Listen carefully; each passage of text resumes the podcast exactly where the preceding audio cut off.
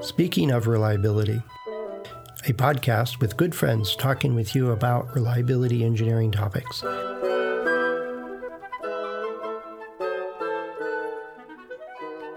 Welcome to Speaking of Reliability. This is Fred Schenkelberg. And this is Chris Jackson, and we were just talking about how technology can only go so far when it comes to reliability because whether we want to admit it or not, there's usually a human being involved, and they're very hard to uh, to engineer right. well, we've got. I, am just thinking when you first brought this topic up, and I understand, you know, technology in the concept of like an aircraft or a, a large complex rocket engine or something like that. Yeah, people can push the wrong button pretty easy. Uh, but uh, technology also includes a pencil or a hammer. And but even then, if you leave a hammer where it gets rusty, it'll just fail on you if you don't do the proper maintenance and take care of it. Or a pencil, if you use it as a pry bar for something, it's probably not going to go very far. No, but sometimes people do use pencils for pry bars. Yep. Small scales, obviously, and yeah, and they will buy pencils that tend to be better at being pry bars than others. So that's the market. yeah, but you know, well, there's there's a whole pile of different things that go on here, and we run into it all the time when you're working on the development of a project. Is well, who's going to use this and how and where? I mean, we got to know the environment and use conditions and all those other things. But, but sometimes, um, you can't imagine all of those. And then on the top of it, I think part of the discussion we were having before we hit record was that some people just override all those systems and cause mayhem anyway.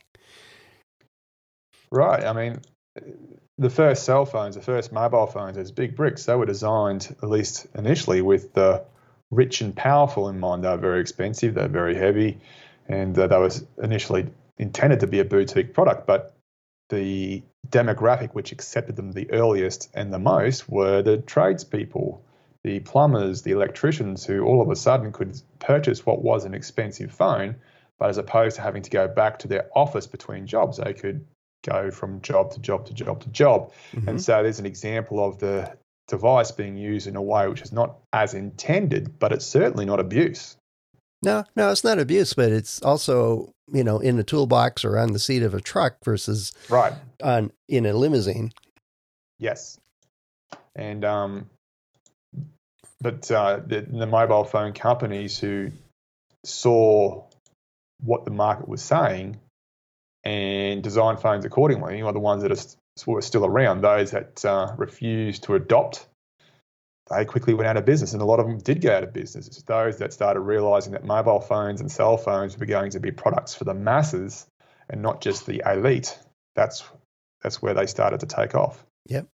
Well, there was, I mean, that's a whole th- thread or thread though of how products become more and more commonplace. I, I remember the first cell phones were treated with kid gloves because if you dropped it on the table the wrong way, if it bounced off the couch onto the floor, um, it was going to break. It would be a thousand pieces. I, I don't know how many times I had to duct tape my battery compartment back onto these things because it'd be a, you know, in an inexpensive small plastic clip that hold the battery case together, basically. And and if you dropped it once or twice, that one almost always broke, at least for me. And, and you had the Nokia 3210. Yeah, yeah, you know the one. yep. So for those younger people out there, there's this phone, the Nokia 3210, which was virtually indestructible. It could go through the wash a couple of times before it decided to stop working. It was very robust. Very robust. And yeah. it was the world's best selling phone as a result. Yeah. It, he didn't give it to a teenage girl because because then it would get broken, as I learned the hard way with my teenage daughter. So that said, if there was any phone that could survive the abuse of a teenage girl, you'd suggest that 30, 3210 would have been the phone that would have, had the, the, best shot. Yeah. Unfortunately, I don't think but, it had a browser capability or texting or anything. I, maybe it had texting. I don't know. I don't remember. It, no, it, it, definitely had texting, but yeah. um, but of course, then then the, the market changed. So then came the need, desire to have smartphones, and Nokia wasn't able to as quickly adapt quickly adapt. And so, what was their strength? quickly became a, a weakness because now there are they're starting to get, get more and more robust smartphones in that they can be water resistant and not quite waterproof. But when smartphones first came out, you you, you, you couldn't put your smartphone anywhere near water, but people were happy to pay that price because they had a smartphone, which yeah. browse, download apps, and everything else. So yeah. that's why Nokia didn't didn't continue to maintain their space in the market. Well, the same could be said of the. I mean, the same thing goes with cars. As cars have gotten more and more technology into them, and more and more screens and and smarts and electronics and all this other stuff that's in it. If you're a bad driver, you're still going to overcome all of the automatic braking braking systems and everything else that's in it. Um, but we also get so used to. I what was the? It was the Tesla one. The guy was. It's very early autonomous driving capability. And some guy was going down the highway in Florida and, and a white um, trailer truck pulled out and the car didn't see it. And and the guy wasn't paying attention right. to his car and it killed him. And it was kind of the, oh, is this ever going to work? And all those kind of things. But it was one of those where inattention to that technology overcame it. And it was you, it wasn't designed to be totally autonomous. you were supposed to still have your hands on the wheels, kind of thing. Um, right, and I, I must say I, I, I, shudder whenever I see those ads, which essentially show a you know stressed out mom or a late dad driving a vehicle, and they're not paying attention to the road, and the mm-hmm. vehicle essentially saves them from crashing into you know grandma or wandering across the highway or whatever whatever it is. Yeah, yeah. It almost suggests that it's okay for your driving skills to be less than okay. Sort of normalizing a lack of inattentive, inattentiveness, even though uh, from an engineering perspective, those uh, those characteristics are inherently good. But now it's sort of um, getting to the stage I would suggest where some of us might be influenced to be less diligent um, I I can't. I'm aware of a story. I'm not sure how true it is regarding the um, um, how many people died on building sites, those big high-rise building sites. Mm-hmm. I don't think about the Empire State where where workers would build that building with very little safety equipment. Uh, they yep. didn't have helmets. They'd walk around, and of course now we have uh, lines and zip lines and safety lines and helmets and everything else, but there hasn't been an appreciable uh, or as big a decrease in deaths and injuries as you would expect. And suggestion suggestion being that with all these additional safety features, people now do more risky uh, behaviors. So yeah, when they push it to the edge, yeah, you push it to the edge because you know you have a, a, pretty good shot at being saved, and and right. then sometimes it doesn't work. And then there's scenarios like what happened in China recently with the East China airline crash, which from uh, where a Boeing plane just impacted the ground, it literally flew straight into the ground. And the preliminary suggestions are that that was a um, d- deliberate act. Uh, I think the, the, the, terms they were using was uh, that the aircraft did exactly what it was told to do, which is suggesting that someone was telling it to fly straight into the ground. It doesn't matter how reliable that aircraft is. In fact, that aircraft was entirely reliable until it hit the ground. Yep. If there is a human involved, all bets are off. Well, it's, I mean, there's, it's one of the hardest parts of the, I mean, but it, it's even, I mean, it's some of the failures and some of the scenarios that where people get involved is, is deliberate. They they're just going to use it as a, a inappropriately or or maliciously or all kinds of different reasons. You know, um, but there's also scenarios where people just, like you said, is they they trust the car to do what it's designed to do, even though that it is a complex system and it's not foolproof. And but they're going to push it all the way to the edge. Right. Um, you know, it's one of the reasons I got out of rock climbing is I, I'm looking at my belt and it's got a single point failure, a loop where you attach to the rope. And the and I at the point I was my harness was I don't know five or six years old, and that was kind of the expected lifetime of them. And I was like, do I really want to get another light? If I'm concerned about my equipment and I'm afraid to do what I've been doing on this equipment for a while, either I got to get a new new new gear uh, or get out of it. And and so I um, ended up slowing down a lot of what I was doing. Uh, with the capability. But it was at some point I had a much higher risk tolerance, but I also had a lot more faith in my equipment. And as that eroded, then I pulled out of it. And it's the same with cars. My wife's car, it's a Subaru, um, has an automatic braking thing uh, built into it.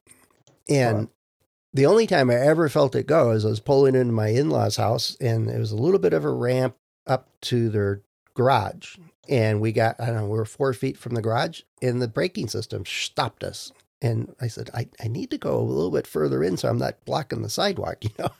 So I had to yep. trick the car to go, all right, it's okay. It's a Diane was talking to it. It's okay, it's okay. We can go a couple more feet. And we crept forward real slow and it was okay. like, but I'm not gonna go test it on the freeway. Because if it if it doesn't work, I'm screwed. All right going back to the climbing equipment back back in my military days, we all our carabiners and everything else that we got our figure eights. Um, mm-hmm. Because as you know, if you drop them, they're done. They uh, you have to uh, if you drop a metal carabiner or figure eight or anything similar on the ground, or many of them at least, they're made out of alloys that will sustain these tiny little micro cracks in the inside, and that means it won't fail today, but it's going to fail and so ha- you can't inspect them. Um, I suppose you could X-ray them, but the ability to do that is just, just not. There's no. That feasible. You, just, just, you just get rid of that one and don't and don't put it anywhere where somebody can pick it up and use it. You know, right? Just get rid of it. So you so we don't we never had like a a um, a central pool of these these devices. You got yours, and you had to own yours. So and that the only defense we had was equipment husbandry where you knew you were handling your own device, your own your own equipment, and if you dropped it, then you'd be much more likely to report it. Yeah, yeah. It was it was the same. We when I learned uh, I was in a sport parachute club in the army, and I never did the. It sounded so boring being a paratrooper because you're tied to the airplane and you can't, you know, unless you're one of the Halo type folks. But I wasn't going there. I was in the artillery and and and we got to pack our own chutes or were expected to pack our own chutes. We learned how to fall and land, but we, the next step was learn how to pack your own chutes. And yeah, you paid attention to it because as soon as yep. it doesn't open, you probably screwed something up in the packing. That's not a good feeling.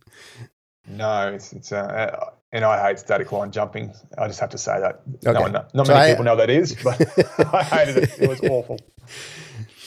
Yeah, but it's but there, some of our products and the technology. I think back to I think the our that initial thought though is that we to some of us it's just magic that this stuff works and we take it for granted you know and rightfully so and it makes life easier or faster or more efficient or whatever we do all these cool things but it goes to I like your story of the safety in building production type stuff, and it the safety systems and guardrails and everything else. I don't know how many times have you seen somebody in a on a raised platform and has a guardrail and they're leaning way over it to change a light bulb. You know, yeah. they don't fall right now, but if that guardrail wasn't there, they wouldn't be leaning out like that. No, you know, um, so it's I get that concept, but in the design of products, it's one of the hardest things to do is design for how people are going to treat and use your product five or 10 years from now when they're very familiar with it, when they've learned to trust it and everything else, and it's wearing or aging or cracking or whatever. That almost, I've rarely seen that included in the design process. Well, and then you look at the Air France crash over the Atlantic Ocean, where um, a technology change where you had joysticks next to the pilot and the co-pilot um, fundamentally changed how two human beings could input commands into an aircraft. Um, the, the I suppose the, the traditional approach to cockpit design, which most people are familiar with, is where the pilot and the co-pilot share a yoke. Well, they have their own yoke, but they're, they're they're physically connected, so that when you push your yoke forward, the other one goes forward as well. And so, if there was a discrepancy between be whoever's strongest, yeah, exactly. But there was there would be no doubt about what the plane was doing. Air mm-hmm. plants, air, air plants, Air France.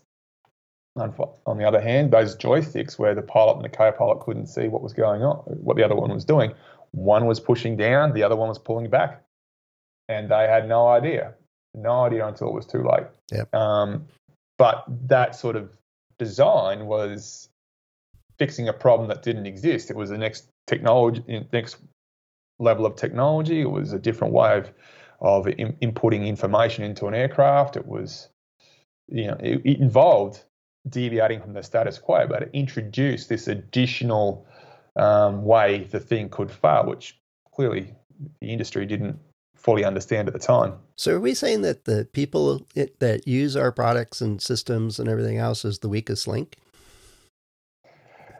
I don't think so. I think we can say they can be, but uh, the point is, is that I, I think we we talk about the vital few all the time, and you have to work out what the weakest points of your system are. Mm-hmm. We usually do that in a mechanical or a physical context, but there comes a point where you can make your thing as so reliable that any incremental improvement in the mechanical or physical device will have a negligible effect because by this stage, all the issues are being caused by human error or human human mistakes.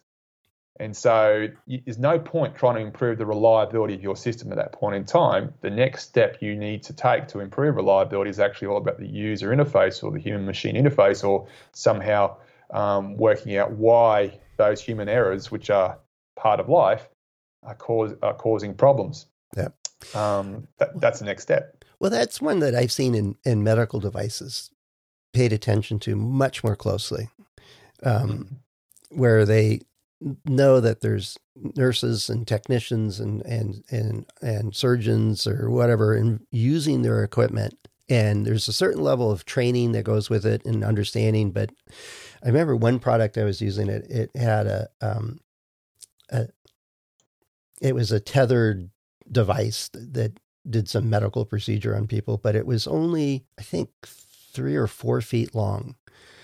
And the very first uh, time they had a, a, a, doctor using this in a clinical trial type thing, or just to uh, just to see how they would use it, um, he pulled a, this box, which was where all the magic was happening that was ending up at the end of this stylus that he was using, uh, pulled it right off the bench because it was too short.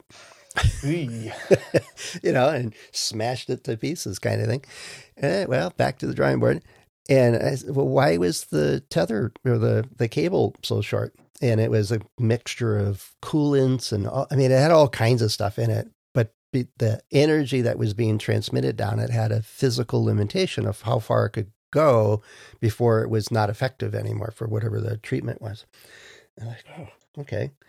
Well, you might want to make a smaller box that's yep. that does the final bit closer and all the bigger ones you know further away from the operating table and or do we got to do something different here because that yanking the cable to get to exactly where you want to be is the primary concern of physicians to apply the treatment appropriately not whether your box can hang onto the table or not or put wheels on it so it just comes closer uh, or something. that's human error. Yeah. But it was um, they, they and they talked about it in, in various medical devices is that that trial with the real people it's it's great when you have your own engineers and technicians do it because they know all that they have that whole picture in place not just the patient interaction. And um, i remember one time it was a product that had uh, it would dispense uh, prescription drugs and it was all locked down. And so the nurse would have to come up and, and type in a code and then what the prescription was, and it would be computer linked. It was super fancy lockbox, basically. And the mm-hmm. first thing they ran into is that instead of using the pad of their fingers to type in on the keypads, they used the pen or the end of a, a sharp object of some sort. And because they didn't want to have to decontaminate their hands again. So they'd grab a pencil right. or a pen or whatever and shove shove that into it, and and it just ripped through the membranes on top of the keypads, um, such that it would uh, not be cl- you couldn't clean it anymore. So it couldn't be in a still room. So as soon as you put decontaminant or cleaning solutions on it, it would corrode the keyboards and it'll fall apart. Really? And, and I was like, okay, you didn't know this? but it was a trade off. Can we make these interactions and controls uh, safe to be sterilized, uh, but also usable? And so they went to, had to go to a completely different, much more expensive technology that could beat both of those problems because people right. that I got to push the button and there's all these other barriers for a variety of reasons why I can't. Well, I'm going to get out, you know, the end of the scalpel and poke through there so I can push that button because I need to get my job done. Yeah, and uh, it's also another thing that springs to mind is that acceptance testing, the reliability demonstration testing that our militaries we used to be part of really enjoy, where they say, "Oh, the MTBF needs to be X thousand kilometers or miles," and we'll test until we demonstrate that uh, we've met that requirement, and mm-hmm. then no matter what happens, those vehicles on weapon platforms or or uh, or whatever it is, those radios, when they get used in the field by real soldiers, all of a sudden they get uh, things change. The uh, apparent reliability decreases because they're being used in a very different, know, very different way. And um, people are genuinely surprised about this. But then you go, you ask yourself, well, why, why, why do we spend so much time? In some t- cases, it takes years to this to this acceptance testing. How do we spend so much time and money in this acceptance testing where everyone knows that no matter how accurate you think you can you you can uh, replicate operational settings, your soldiers are going to find ways to use that thing in a way that suits them mm-hmm. because that's their job. Um, well, it's the same applies for customers of any product. It's it if you don't really understand how they're going to use it, you're going to miss the mark, and they're going to use it the way they think that should be used, and and whether it meets that requirement or not, they'll find out. And so it goes just because we've always done acceptance tests by, you know, highly skilled technicians that only use the equipment in a particular way, that's falling. There's no doubt about it. Yeah. Uh, but it goes back to that when you design, and there's people involved, you really do need to pay attention to one, how they behave with your product and what they expect your product to do, but how will it evolve? How will, because it always does. The way we treat cell phones initially was completely different than the way we treat them today. And, and so, if you don't want to adjust, then that's okay. So, as um, W. Edwards Deming once said, you don't need to adjust, you don't need to change. Change is not necessary, yep. but neither, neither is survival. That's so, right. One. you got got to be adaptable. Well, anyway, I mean, there's a bunch of different stories in there. I think we got the point across is that you can you can't design out the human element of this thing, but you can design to accommodate it as best you can, and, and even then, you still got to pay attention. Um, I don't know. I'm thinking if, if, folks are listening to this, you probably have a handful of other stories that go along with this, or maybe spark some memories for you. Let us know. We or if you got a question or what is we didn't touch really on the design practices of how to accommodate this thing or how to adjust for it. Um, i think we set the stage that you, you have to but we didn't talk about too much of designing for people. Um, but that might be a good question or two that could come in and give us a spark for a, a, direction to go for those episodes. That might be a good thing to do. And you can do that over at uh, accendoreliability.com slash go slash SOR. And you can find a way to leave us a voice message or a written message. And you can uh, find Chris and I and the other hosts of the show on LinkedIn or on our About pages. So plenty of ways for you to get in touch. So I think I'm looking at my desk with pens and pencils and styluses and uh, recording equipment and computers and drives and everything else. And I just hope my coffee cup is is well taken care of so I can fill it up again. That's right. Well, the only reason coffee is going to spill on the ground is not because your coffee mug fails. It will be because of human error. Yeah, pretty much. It'll work. It's it's been designed pretty well, except for my part of it. right. All right. Well, thanks for the idea for this one, Chris, and uh, we'll talk to you again soon. Always a pleasure, Fred. Thanks for listening to Speaking of Reliability. We invite you to join the conversation. If you have a question or a topic that you think we should discuss in a future show, please let us know. You can find a comment box below the episode show notes, or just leave a note as part of a review on iTunes.